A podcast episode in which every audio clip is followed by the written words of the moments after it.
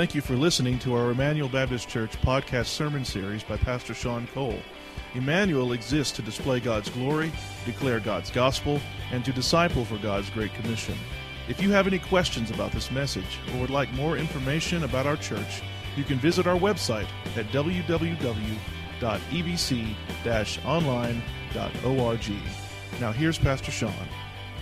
The Kids Own Worship. The rest of you can open to Acts chapter 12 as we continue through our journey in the book of Acts. Well, I was kind of mapping out how long it's going to take us to get through Acts, and I think in August we'll be done. So just to let you know, we're going to be in Acts for a while. Acts chapter 12. Now, many of you have probably never heard of a guy named Tom Shadyac. But I bet you you've seen his movies. He's the director of Bruce Almighty. He's the director of Ace Ventura Pet Detective. He's the director of The Nutty Professor. He's a movie director who's just come out with a new documentary. Now, his new documentary is called I Am. And Oprah is really promoting it. Ellen DeGeneres is really promoting it. What's this I Am little short documentary about? Well, he goes around the world and he asks some of the greatest minds, the greatest leaders in our culture this question: what's the greatest problem in our world? What's the greatest problem in our world? And basically what he comes up with is that through all this scientific technology, there's one answer to all the problems in the world. And this is the final answer. Humans are far more grand than we ever imagined. I am. Now, I find it very eerie that that's the name that God gave to Moses in the burning bush. What did God say? I am that I am. God is the great I am, the God who is. But you see, in our culture now, it's not just worshiping God, the great I am, the God of Abraham, Isaac, and Jacob, most clearly revealed through his son, Jesus Christ. The culture says, no, I am. It's all about who? Me. Everything in this culture is about me. It illustrates the spirit of our age. Now, during the Protestant Reformation, the Reformers attempted to recapture the gospel. And what they formulated were five statements. We call these the five solas of the Protestant Reformation. And one of the five statements is this: Soli Deo Gloria. Now say it with me. Soli Deo Gloria. Now you can go home saying, I know Latin. What it means is this: God alone receives all of the glory. To God alone be the glory. And so you see, the issue in our culture is not a sociological problem. It's not an environmental problem. It's not an anthropological problem. It's not an economic problem. The ultimate issue in our world is a sin problem. You see, every single person without Jesus Christ as their Lord and Savior is under God's wrath, and they need to be rescued through the blood and resurrection of Jesus Christ. And so the message of Christianity is this: God alone is at the center of the universe, not human beings.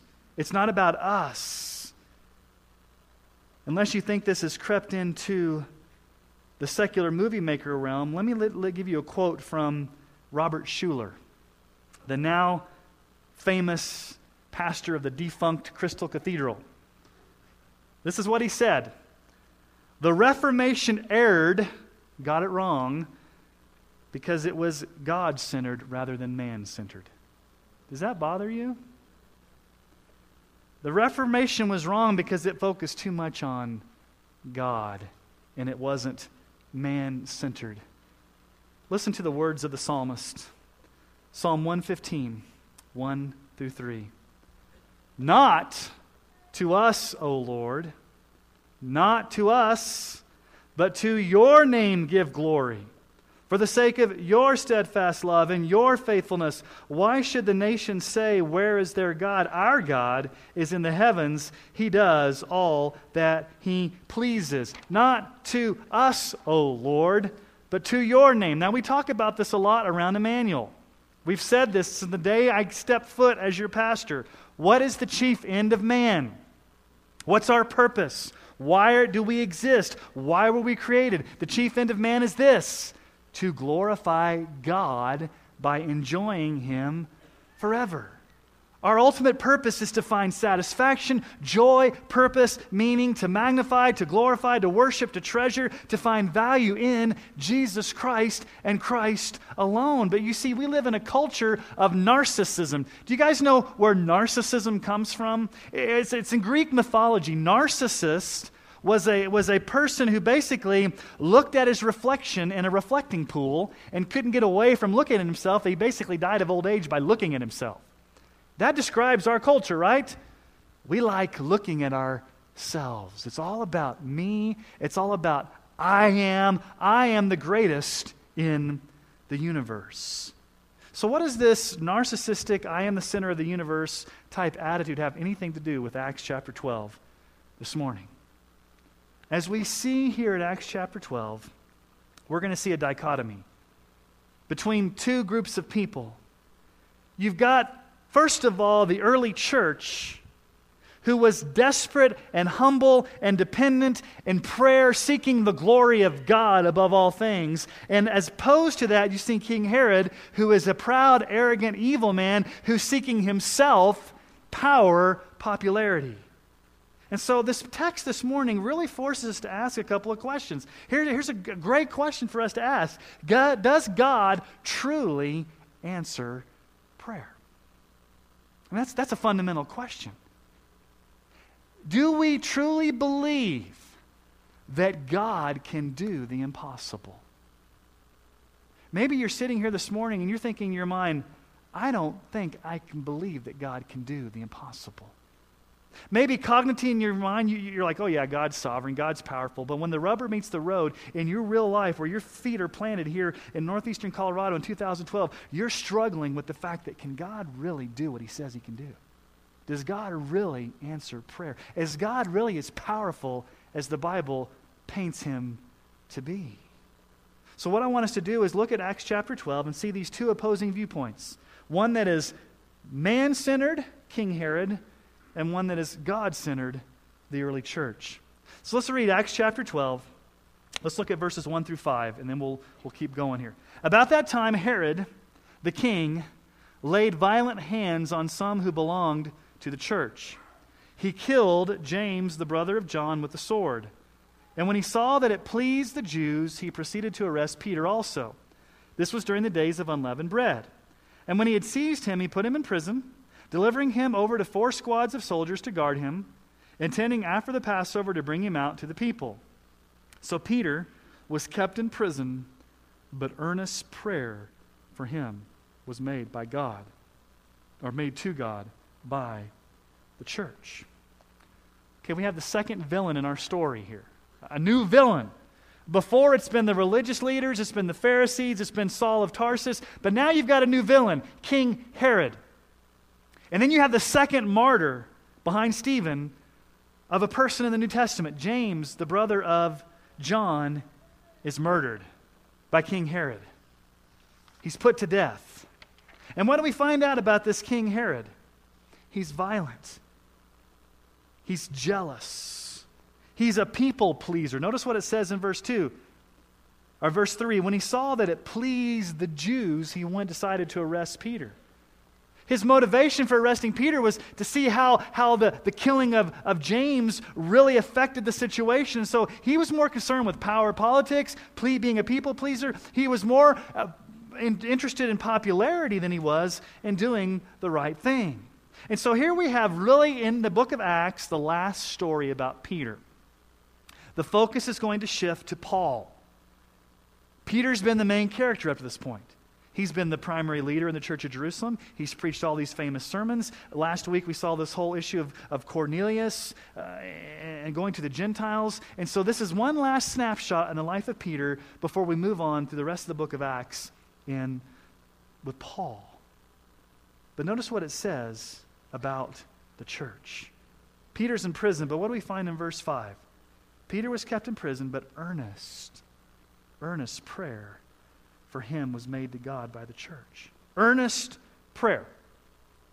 The word earnest there means to stretch, to strain, to agonize, to be exhausted, to persist in, to continually pour your heart out passionately in prayer. There's only one other place that word shows up in the New Testament.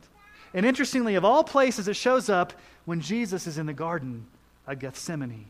In Luke 22:44, and being in agony, he prayed more earnestly. There's the word. And his sweat became like great drops of blood falling down to the ground. Jesus prayed, and drops of blood came out like sweat, earnestly. The text here says the church was praying earnestly, passionately, to the point of exhaustion.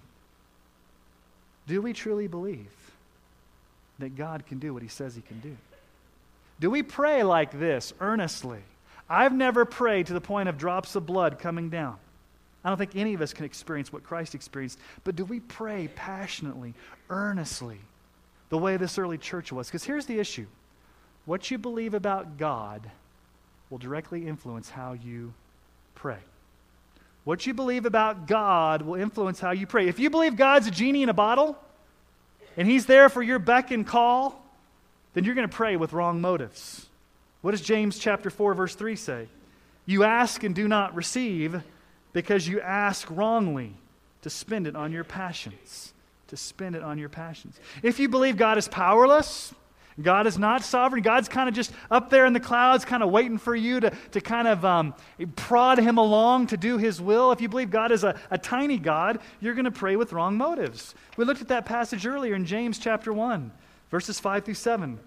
If any of you lacks wisdom, let him ask God, who gives generously to all without reproach, and it will be given him. But let him ask in faith, with no doubting, for the one who doubts is like the waves of the sea, is driven and tossed by the wind. For that person must not suppose that he will receive anything from the Lord. If you believe God owes you an answer because of your good behavior, that God is somehow obligated to give you a response because of your righteousness apart from Christ, you're going to pray with wrong motives. But if you believe God is sovereign, God is good, he's your heavenly Father, he is powerful, he can do all things, and then he does all things for his glory, and then we can go to this great God with our petitions, then you will pray with right motives. Does God answer prayer? Yes. Most definitely. Does God answer prayer in the way we most often would like? Maybe. No. Do we pray to change God's mind? No. We can't pray to change God's mind because he's sovereign, but prayer changes our hearts and minds. Listen to what R.C. Sproul said about prayer. If you were to pray individually, or if you and I were to join forces in prayer, and if all the Christians of the world were to pray collectively, it would not change what God and his hidden counsel has determined to do. That begs a question. Well, then why pray? God's got it all figured out. If God is sovereign and everything's already figured out, then why in the world do we waste our time praying? Sproul goes on to say this, the very reason we pray is because of God's sovereignty, because we believe that God has it within his power to order things according to his purpose. That is what sovereignty is all about, ordering things according to God's purpose. So then does prayer change God's mind? No. Does prayer change things? Yes, of course. What prayer most often changes is the wickedness and hardness of our own hearts. That alone would be reason enough to pray, even if none of the other reasons were valid or true. We pray because Jesus commanded us to pray, but we pray because we know that God answers our prayers, maybe not in the way that we want him to, but we go with the confidence that he's our heavenly Father. How did Jesus teach us to pray? What did he say in Matthew 6, 9 through 10? Jesus says, pray like this. And anytime Jesus says, do something like this, we probably better do it like this. How does he start the prayer? My universe, hallowed be my name. My kingdom come and my will be done, because after all, it's all about me. Is that how Jesus starts the prayer? What does he say? Our Father in heaven, hallowed be your name. Your kingdom come, your will be done on earth as is in heaven. Prayer at its very center, the way Jesus teaches us, is about God's glory. It's about God's glory. God, it's about your name. It's about your fame. It's about your kingdom. It's about your will. You are holy. You are sovereign. You are gracious. I'm coming. And it's all about you. It's interesting. John Calvin is one of the great Protestant reformers, and he's written a book, Institutes of the Christian Religion. And a lot of people are scared off by this book because it's about that thick, and they think it has all this deep theology in it. Do you know what the largest chapter in John Calvin's book is on? Prayer. He spends more time talking about prayer than a lot of theologians. Listen to his words. He says this, "It is very important for us to call upon him first, that our hearts may be fired with a zealous and burning desire ever to seek, love, and serve him, while we become accustomed in every need to flee to him as our sacred anchor." Do you flee to God as your sacred anchor with zeal, with passion, with fervency? That's what the early church was doing. They were making earnest prayer, heartfelt, agonizing, persistent prayer to God. Because Peter's in prison, right? What had just happened? The other apostle, James, had just been killed. What are they thinking in their mind? Peter's probably next. His head's on the chopping block. Well, let's keep reading and see how the story unfolds. Verse 6. "Now when Herod was about to bring him out on that very night, Peter was sleeping between two soldiers, bound with two chains, and sentries before the door were guarding the prisoner." It's almost as if he's like Osama bin Laden or some terrorist. Look, I mean, it's got major security here. Two soldiers, two chains, sentries by the door. We don't want this guy to get out. Verse 7, "And behold, an angel of the Lord stood next to him, and a light shone in the cell. He struck Peter on the side and woke him, saying, 'Get up quickly.' And the chains fell off his hands. And the angel said to him, 'Dress yourself and put on your sandals.' And he did so. And he said to him, 'Wrap your cloak around you and follow me.' And he went out and followed him. He did not know that what was being done by the angel was real, but thought he was seeing a vision. When they had passed the first and second guard, they came to the iron gate leading into the city. It opened for them on its own accord," just so happens to open, "and they went out and went along one street, and immediately the angel left him. When Peter came to himself, he said, 'Now I am sure that the Lord has sent his angel and rescued me from the hand of Herod and from all that the Jewish people were expecting.' When he realized this, he went to the house of Mary, the mother of John, whose other name was Mark, where many were gathered together and were praying. And when he knocked at the door of the gateway, a servant girl named Rhoda came to answer. Recognizing Peter's voice, in her joy, she did not open the gate, but ran in and reported that Peter was standing at the gate. They said to her, 'You're out of your mind.' But she kept insisting that it was so, and they kept saying, 'It's his angel.' But Peter continued knocking, and when they opened, they saw him and were amazed. But motioning to them with his hand to be silent, he described to them how the Lord had brought him out of the prison. And he said, 'Tell these things to James and to the brothers.' Then he departed and went to another place. Now when day came, there was no little disturbance among the soldiers over what had become of Peter. And after Herod searched for him and did not find him, he examined the sentries and ordered that they should be put to death. Then he went down from Judea to Caesarea and spent time there." What we find next is an unexpected deliverance. I mean, what gave the early church any hope that Peter would be released? What had they just seen? James executed. So they're living here in the tension as the early church with one apostle being killed, one apostle being released. Does God give an explanation for this? How come one gets killed and one gets released? Does God explain himself? No, they just live in the tension of having to understand God's providence in all this whole thing. Here's the issue. In some cases, God answers the way we want him to. In other cases, he does things differently. In some cases, an apostle gets murdered. In other cases, an apostle gets freed. In some cases, God heals cancer. In other cases, cancer ravages the body that the person dies with an unexpected life, so fast that we don't even expect it. In some cases, God allows fathers to live to a ripe old age and die in peace. In other cases, young fathers fall off ladders and die. In some cases, children are in car crashes and die early. In other cases, God allows children to live. In some cases, couples have miscarriages. In other cases, they have a healthy baby. In some cases, you do everything right in your job and you get a promotion. In other cases, you lose your job and go on unemployment. I can't explain why these things happen. These are mysteries of the universe that none of us can explain. Why do some things happen sometimes and some things happen other times? I don't know. We have to live in the tension. Sometimes God answers prayer the way we want him to. Other times he doesn't. One apostle gets killed, the other one gets released. But we must never give in to fatalism. What is fatalism? Fatalism says, well, God's got it all figured out, and God's going to do what he's going to do. Then why pray? Why do anything? Why don't I just sit back and just let the chips fall where they may? That's not a biblical definition of God's sovereignty. You pray like crazy for healing. You pray like crazy for your wayward child. You pray like crazy for your marriage to be restored. You pray earnestly. You pray like crazy. You're like the persistent widow that keeps banging on God's door time and time again. And you plead with God, and you have tears with God, and you get on your knees before God, and you wear God out in prayer, and you never let up. But you know at the back of your mind that you pray like Jesus. Not my will be done, but yours. Don't let God's sovereignty ever be an excuse to be lazy or passive or not to pray. God will use our prayers oftentimes as a means to bring about his accomplished will. Many of you probably never heard of a guy named William Cowper. He's a British poet. He wrote two of the most famous hymns of all time. Very sad individual. Never married. Was in love with a woman that her father basically said, you can't marry. He wanted to become a lawyer in the House of Lords during the 1700s.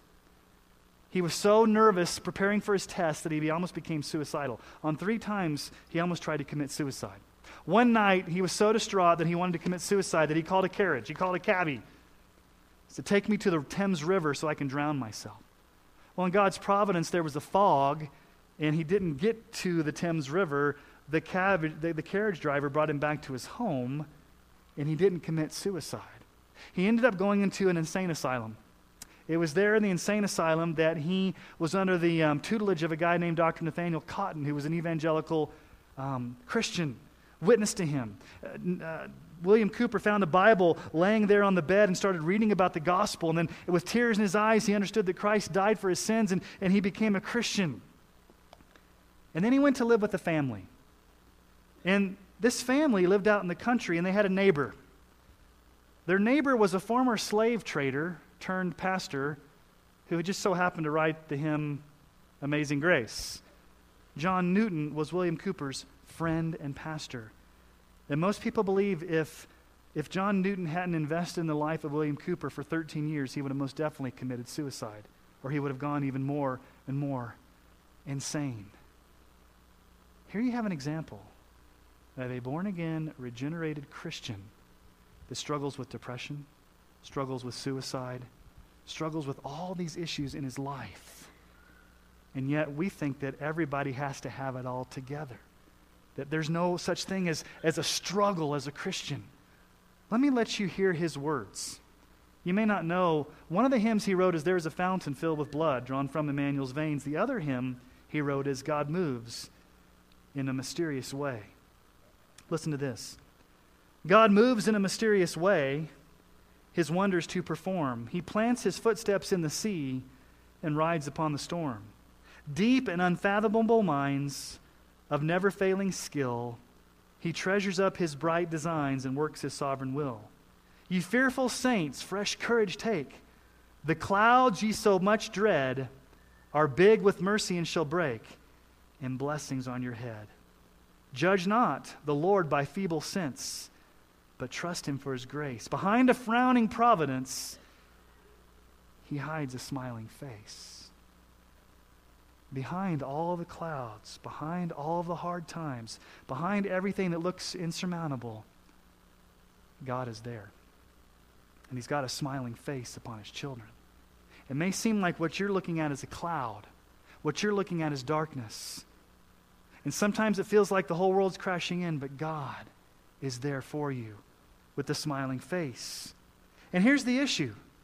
God answers their prayer, almost in a very miraculous way, because, I mean, only God could have done this. Think of all the things that were related to Peter's imprisonment. He's got 2 guards, 2 chains. He's got these guards outside the door. He has to go through 2 doors to get out. The doors just automatically open. And then to boot, there's an angel that does all this. And so God answers the fervent prayers of these people in a dramatic way. And so Peter shows up at Mary's house as the mother of John Mark, who later becomes the traveling companion of Paul. Mark would go on to write the Gospel of Mark. And what happens? He goes back to this house, and what are they doing? They are praying earnestly. And I'm sure what they were praying was not little boring, wimpy prayers like, "Dear God, please be with us. Dear God, please bless us." No, I'm sure that this was a passionate, heartfelt, crying out to God on their knees, weeping, saying, "Lord, you've got to act. Lord, you've got to move. Peter is in prison. Lord, would you please answer our prayers?" And I had to ask the question, do we pray like this at our prayer meetings? Yes, we do have prayer meetings on Sunday night. Do we, on our knees, agonize with tears, praying for our loved ones, praying for our community, praying for revival? Sometimes, yes. Most of the time, I think most of what we offer up to God is pretty wimpy. I'll just say it right up. The reason we probably haven't seen God's powerful hand of revival in our community is because we become so lazy at prayer. We're so lazy at prayer. And here's the funny thing. Here's where it gets funny. This little servant girl, Rhoda, Peter goes to the door, and there's Peter. And Rhoda doesn't say, "Come on in, Peter." What does she do? She runs back and says, "It's Peter." And they're like, "You're crazy. You're out of your mind. You're seeing a ghost." And she's like, "No, it's not a ghost." And so they go back and they bring Peter in. And how do they respond? They are amazed. Now, we really don't know what they were praying for, but were they expecting Peter to show up? I don't think they were really expecting Peter to show up. It's like, okay, God, we're praying hard. We're praying earnestly. We don't know what they were praying for. Maybe they were praying for Peter's release. Maybe they weren't. Maybe they were praying that Peter would have one last powerful sermon before he was put to death. We don't know, but one thing happens. Peter shows up, and they're like, "Now, wait a minute. Now, God, I know that you're powerful, and God, I know that we're praying to you, but come on. You're going to let Peter out? You mean you can do the impossible, God? I mean, you're actually answering our prayer, God? You mean you can do the impossible, God?" Listen to Paul's words in Ephesians 3:20 through 21. "Now, to him who is able to do far more abundantly all that we can ask or think," some translations say imagine, "according to the power at work within us, to him be the glory in the church and in Christ Jesus throughout all generations, forever and ever. Amen." Do you believe that? That God is able to do more than we can ask or even imagine, according to his power that's at work within us? Now here's the aftermath. When God does things, sometimes the world doesn't understand. Sometimes there's consequences, and here's what happens. There's a commotion, and Herod gets upset, and Herod goes and basically kills these guards and gets into a violent rage and says, "How did you let this prisoner escape?" And what we begin to see here is the stark juxtaposition between a church that's humble, a church that's dependent, a church that's crying out to God, a church that wants God's glory above all things, and then you starkly contrast that with Herod, the man-centered king. It was all about him. Now let's read the rest of the story and see how this unfolds. Verse 20. "Now Herod was angry with the people of Tyre and Sidon, and they came to him with one accord, and having persuaded Blastus, the king's chamberlain, they asked for peace, because their country depended on the king's country for food. On an appointed day, Herod put on his royal robes, took his seat upon the throne, and delivered an oration to them. And the people were shouting, 'The voice of a God and not a man.' Immediately an angel of the Lord struck him down, because he did not give God the glory. And he was eaten by worms and breathed his last. But the word of God increased and multiplied, and Barnabas and Saul returned from Jerusalem when they had completed their service, bringing with them John, whose other name was Mark." We sang it just a few moments ago. God is jealous for his own name. God is a sovereign, holy, glorious God. What does Isaiah 42:8 say? I am the Lord. That is my name. My glory I give to no other, nor my praise to carved idols." How about Isaiah 48:11? "For my own sake, for my own sake I do it, for how should my name be profaned? My glory I will not give to another." God will not share his glory with anyone. And what does this king do? He gets all dressed up. He gets his royal robe on. He goes out there and he sits on his throne and he begins to give this great oration. And what do the people say? It's as if he's a god. Josephus, who was a historian during the time, said that he wore a silver robe so that when the sun shone down upon him, it looked like he was glowing, like he was actually a glowing god. What should have King Herod said at that moment? No. People, please don't call me a god. I'm not a god. I'm not the true God. The real God is the God of heaven and earth, the God of Abraham, Isaac, and Jacob. I'm just a servant. I'm just a king. The only reason I'm here and I have breath is because God has given me the ability to do that. Please don't deify me. I'm just a man. Please don't call me God. Is that what he does? What does the text say? In verse 23, immediately an angel of the Lord struck him down because he would not give God the glory. His motto wasn't Soli Deo Gloria. He was the epitome of narcissism. And to boot, you have this really gross image here of him being eaten by worms. I mean, Luke could have just left that out. It's eerily reminiscent of what was said about the Prince of Tyre in Ezekiel, which many scholars believe to be Satan himself. Listen to Ezekiel 28:1-2. "The word of the Lord came to me, Son of man, say to the Prince of Tyre, thus says the Lord God, because your heart is proud, and you have said, I am a god, I sit in the seat of the gods, in the heart of the seas, yet you are but a man, and no god, though you make your heart like the heart of a god." Judgment is swift. Judgment is immediate. God strikes him. Same exact word that's used for God striking down Pharaoh back in Exodus. Think of all that's happened so far. Stephen's been stoned. Apostles have been dragged out and beaten. People have been dragged out of their homes. Saul of Tarsus has been converted. And now you have James the apostle being killed, and you have Peter being arrested, and then God miraculously saves him, and now you have this wicked king dying by being eaten by worms. And then in verse 24, I love it. You got this statement. "But the word of God increased and multiplied."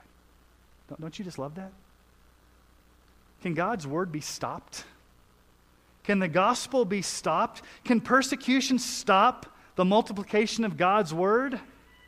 Can a tyrannical ruler named King Herod stop God's word? Can liberal Supreme Court justices stop God's word?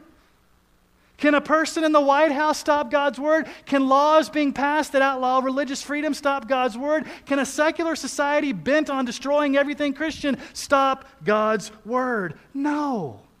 In fact, what happens is, it shines all the brighter when you compare the culture to the light of God's grace.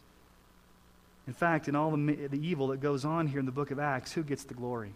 If God's word's going to multiply and grow, who gets the glory? Does the early church get the glory? No, God does. God does. I think we've made things really complicated in church life. We've made things really, really complicated when it comes to the hand of God. And we've seen, think of all the things that we've got in our culture. We've got more conferences, we've got more programs, we've got more marketing, we've got more money, we've got more speakers, we've got everything at our disposal that we think is going to somehow usher in revival. If we just get the right program, the right technique, if we just get the right people, the right all this machinery, if we just got all this stuff together, then God would surely bring revival. We've gotten it so complicated. What does the book of Acts tell us? There are two things, I can guarantee you, two things that God will use to bring about revival, and these things aren't that hard to figure out. And we've seen them week after week.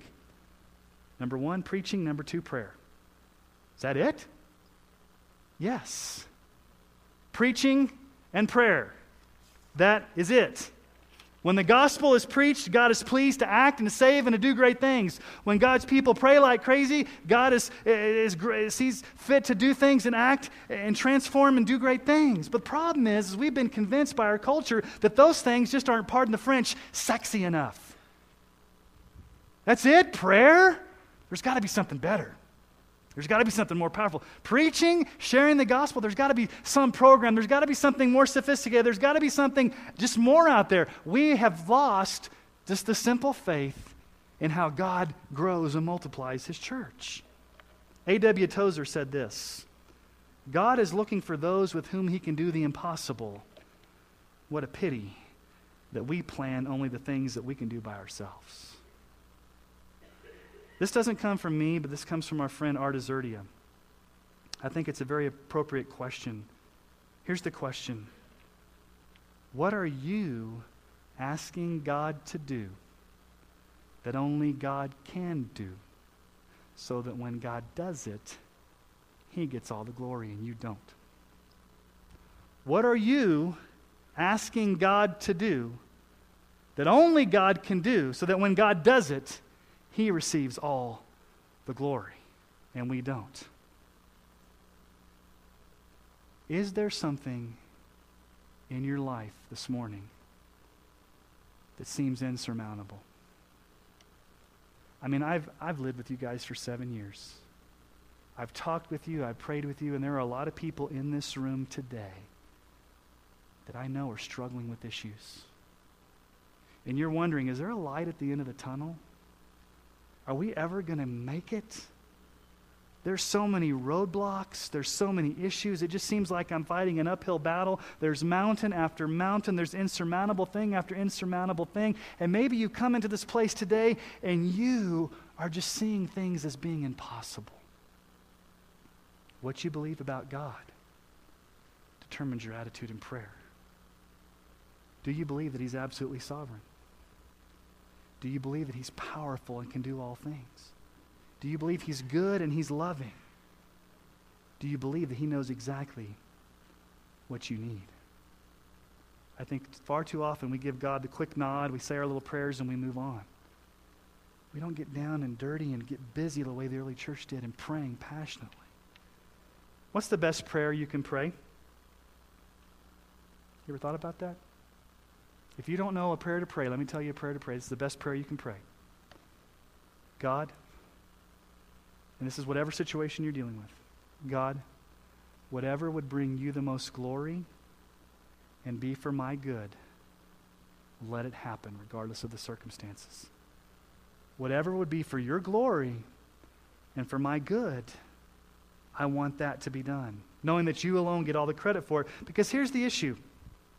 Whether we like it or not, or whether we know it or not, God's glory and our good are not in conflict. God's glory and our good aren't in conflict. Sometimes we pray, God, I want you to get all the glory. But here's the issue. What may be the best good for us may be painful. God may be pruning, God may be shaping, God may be taking us through something for our good and for his glory, and it may seem like it's not very good. So whatever would bring you the most glory, God, and whatever would be for my good, the way you define good, not the way I define good, I want it to be done. At the end of the day, I want to lay my head on my pillow, resting in the fact that I've wrestled with you in prayer. I've banged down your door in prayer, Jesus. I know that you can do all things, but I'm going to lay my head on my pillow at night, and I'm going to be like you, Jesus, and saying, not my will, but yours be done. There may be a lot of selfishness and idolatry in our hearts that God needs to purify. And for him to get the glory and for us to be our good, God may need to take us through some issues for that to happen. But at the end of the day, we want our motto to be Soli Deo Gloria, to God's glory alone. Not to us, O Lord, not to us, but to your name be the glory. Let me ask you to bow your heads this morning.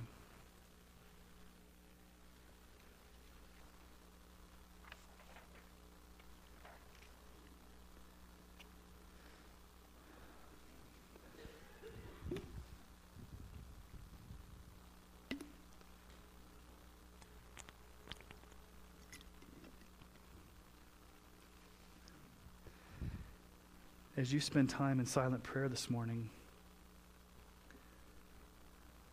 I'm just going to ask the Holy Spirit to work in your heart that you would believe that God can do all things. And there may be some of you in this room this morning that just have some major issues. They may be health issues. They may be family issues. They may be financial issues. They may be relational issues, work issues. And you've come in here bearing this burden, and your faith is shaken right now. You know in your head God is sovereign and God is good, but in your heart, you're doubting. I want you to leave this place knowing that God is good, God is gracious, God is powerful. He's your refuge, He's your strong tower. He may not answer it in the way that you want it. He may be taking you through a journey to make you more like His Son Jesus, but He will never leave you or forsake you. He will always be there for you. Would you go to this great God this morning with tears, with pleading, with heartfelt passion, and lay your requests before this great God? And then when you pray to this great God, trust that He hears you, and that He loves you, and that He knows what's best for you. What are you asking God to do that only God can do, so that when God does it, He alone gets all the glory? Spend some time this morning going before your great God. You are a God of compassion, you're long-suffering, you're slow to anger, you're merciful, you're kind, you're faithful, you're forgiving. You're an ever-present help in times of trouble. You cover us with your wings. You're our strong tower. You're our refuge. You're our rock. You hold us in the palm of your hand. You never leave us or forsake us. You're always there. Every good and perfect gift comes from above, from our Father. You are the Father of lights, in whom there is no darkness at all. You do not shift like the shadows, Father. You're constant, you're reliable, you're firm.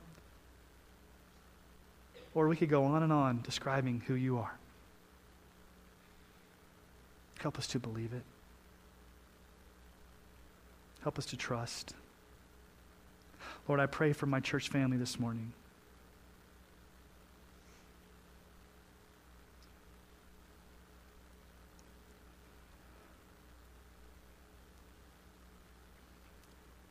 Lord, I intercede on many in this place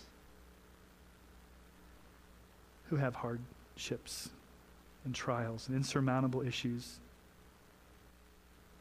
Father, would you let us leave with hope this morning? That you're sufficient, you're good, you're powerful. Lord, I don't want anybody to leave this place feeling defeated, that there's no hope. Lord, I don't want anybody to leave this place feeling like you can't be trusted, that you're not sovereign, that you're not good, that you're not powerful. And Lord, you may not answer in the way that we want, but Lord, we don't want what you don't want. We want your will to be done and your kingdom to come. So Father, would you come and touch hearts in only the way that you can touch, and minister in only the way that you can minister. Lord, would you do a deep work of grace in our hearts to know that there is hope. Father, I just sense, just in talking with so many of our people, that sometimes there's a lack of hope. We talk so much about the sovereignty of God at this church. Lord, I pray that we believe it, that you are good, that you are gracious, that you are a rock. And so many times, Lord, we feel powerless because we can't help each other. We can say kind words, we can pray for one another, and Lord, I thank you for those times we can encourage one another. But Lord, sometimes we just need a touch from you in a powerful way. So would you do that this morning, Lord? Help us to leave with hope. I'm going to ask you to continue with your heads bowed this morning, and I'm going to ask the praise team to go ahead and start playing.